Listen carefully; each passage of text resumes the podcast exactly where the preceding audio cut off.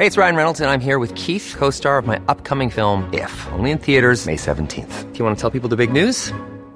All right, I'll do. Sign up now and you'll get unlimited for $15 a month in six months of Paramount Plus Essential Plan on us. Mintmobile.com slash switch. Upfront payment of $45 equivalent to $15 per month. Unlimited over 40 gigabytes per month. Face lower speeds. Videos at 480p. Active Mint customers by 531.24 get six months of Paramount Plus Essential Plan. Auto renews after six months. Offer ends May 31st, 2024. Separate Paramount Plus registration required. Terms and conditions apply if rated PG. Los Angeles suffers as Hollywood strike hits 100 days. In his dry cleaning shop near the Warner Brothers and Disney studios, Tom Malian looks in despair at a carousel mostly empty of the shirts, jackets, and pants it held before Hollywood went on strike. Film and TV production ground to a halt 100 days ago when writers downed their pens, only to be joined on the picket lines in mid July by actors. The double strike emptied offices and sets in and around Burbank, in the suburbs of Los Angeles. If nobody's in the office, no clothes are coming in, it's as simple as that, says 56 year old Malian, who gets around 70% of his business from studio employees. In an effort to cope with the downturn, Malian has shortened his opening hours, cutting staffing costs. But it's not enough to cushion the blow. My bills are all the same, expenses are all the same, that makes me sweat, he says.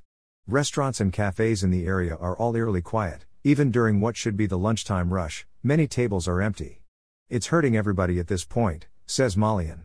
Company Town, Despite its sprawling size, Los Angeles is almost as much a company town as any in America dominated by a single industry.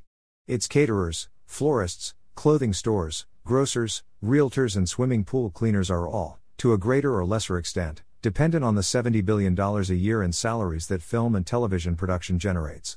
When this economic motor stalls, the city begins to seize up. The last time writers went on strike, in 2007 to 2008, they were out for 100 days, a stoppage that took a $2.1 billion bite out of California's economy, according to an analysis by the Milken Institute.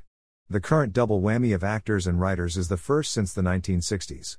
At issue for both labor groups in the age of streaming is better pay and residuals, and the role of artificial intelligence, which they fear the studios would like to use to replace them. As things stand, neither the unions nor the Alliance of Motion Picture and Television Producers, AMPTP, the body that represents the studios, seems prepared to give ground, a worrying prospect for those on the periphery of the industry. I own four cars and only one car is working, said Boris Sipin, who runs a chauffeuring business. I lost about 75% of the business. Without premieres, screenings, and the countless meet and greets that oil the wheels of the industry, his only work now is taking people to and from the airport. Most of his drivers are at home without pay, and he does not know how much longer he will be able to keep things ticking over. The indefinite postponement of the Emmy Awards, put on the back burner because there are no writers to pen the script, and no celebrities to accept the awards, was a terrible blow. The gala evening, which customarily takes place in September, is usually a major earner for him. Planning for your next trip? Elevate your travel style with Quince. Quince has all the jet setting essentials you'll want for your next getaway, like European linen, premium luggage options, buttery soft Italian leather bags, and so much more and is all priced at 50 to 80% less than similar brands. Plus, Quince only works with factories that use safe and ethical manufacturing practices.